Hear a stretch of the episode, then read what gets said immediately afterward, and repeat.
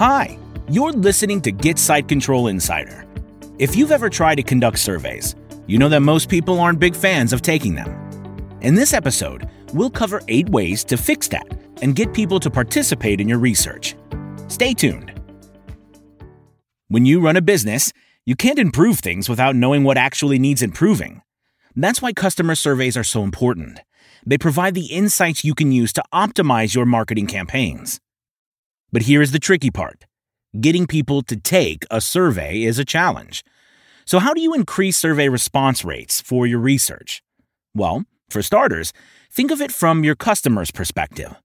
For example, the most common reasons why people quit surveys before completing them are too many questions, too much typing, the purpose of the survey is unclear, no incentive for the respondent.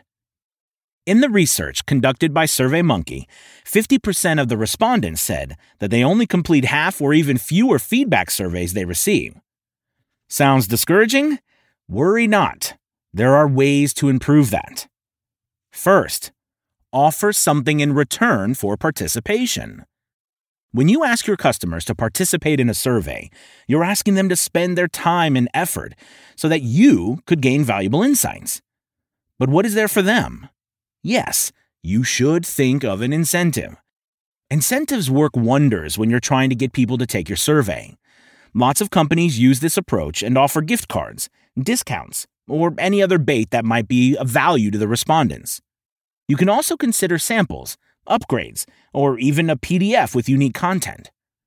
To deliver the incentive, just add an email capture field at the end of the survey form and send an automated email with a discount code or a download link upon submission. Second tactic give customers a gentle nudge. Filling in a survey probably isn't at the top of many people's to do lists. That's why, whether you're surveying customers on your website or via email, it's a common practice to give them a gentle nudge from time to time. For instance, you can set up an automated reminder email that is sent a few days after the original invitation. If you're surveying people on the website or in your app, you can nudge them by displaying a pop up survey every 7 to 10 days until a customer fills out the form or declines the invitation.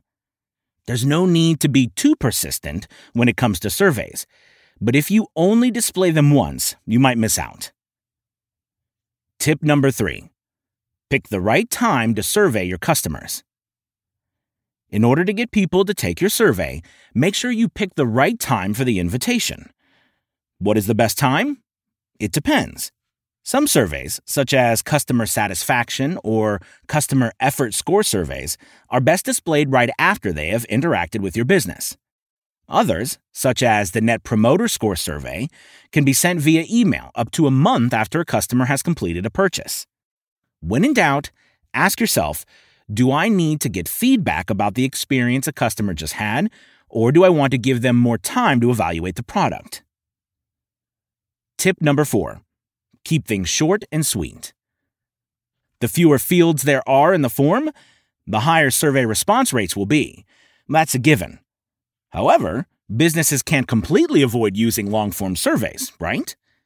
If you are running marketing research that includes multiple questions, there are a few tricks to make it easier for your customers. For instance, include a progress bar to show how much is left. Seeing a dynamic progress bar makes people feel as if they are advancing, and that will motivate them to follow through. When possible, use skip logic and branching. It's a feature that allows you to display questions based on the respondent's answers. As a result, irrelevant questions get automatically skipped, for example, you will want to ask a customer about a feature you offer only if they have bought or used that feature. And finally, use questions that require minimum interaction. Open ended questions are everyone's least favorite type because they require a lot of effort from the respondents. So, whatever you can, spare them typing the answers.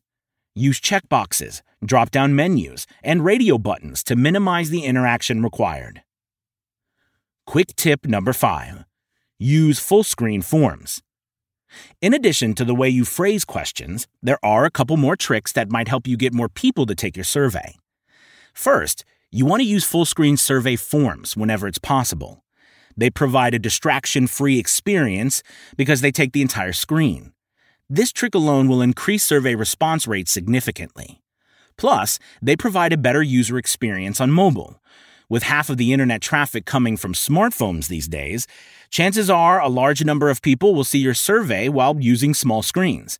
That's why it's important to make sure the questions will display well on both desktop and mobile devices. Number six, pick the right channels to display surveys. We've just talked about surveying people via email and on websites. But when and where exactly should you do that? Now, this is very important.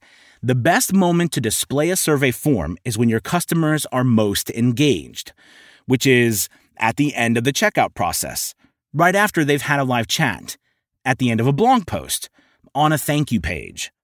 Whenever a customer accomplishes something on your website, they're more likely to provide feedback because they feel good about themselves, and chances are about your business too. Next step? Think outside the box to find more channels for sharing your survey. For instance, you can link to them directly from social media and messengers using tools like Getform. Tactic number seven use targeting to approach the right audience. If people ignore your survey, you might be trying to approach the wrong audience. To start getting quality responses, make sure you understand who you're targeting exactly. For example, if you're displaying a survey on a website, you can use targeting settings to reach only people from a specific location, using a particular device type, or showing specific user behavior. You can also display different surveys on different pages of your website. If you're sending an email survey about your product, it's crucial to have the email list segmentation in order. For instance, sometimes there is no point to invite every subscriber to participate, because only those who have been on a customer journey with you will be able to provide valuable insights. And finally, tip number eight use personalization when possible. Personalization is known for increasing email open rates and click through rates. When it comes to surveys, it's very helpful too. If you're inviting people to participate in your survey via email, make sure to use their first name in the subject line and the opening part of the email.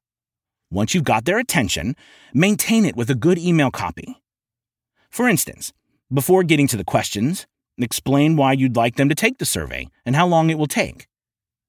Compare the following invitations Please participate in our survey, or we're working on improving our customer experience. If you could answer our quick survey, you would help us a lot. It will only take a few minutes. Which one sounds more personal and thoughtful? Clearly, it's the second one. When preparing your survey, you need to have a clear objective, a hypothesis, and an easy way to analyze the results. Based on these components, you should set up audience targeting and choose the channels to promote your survey.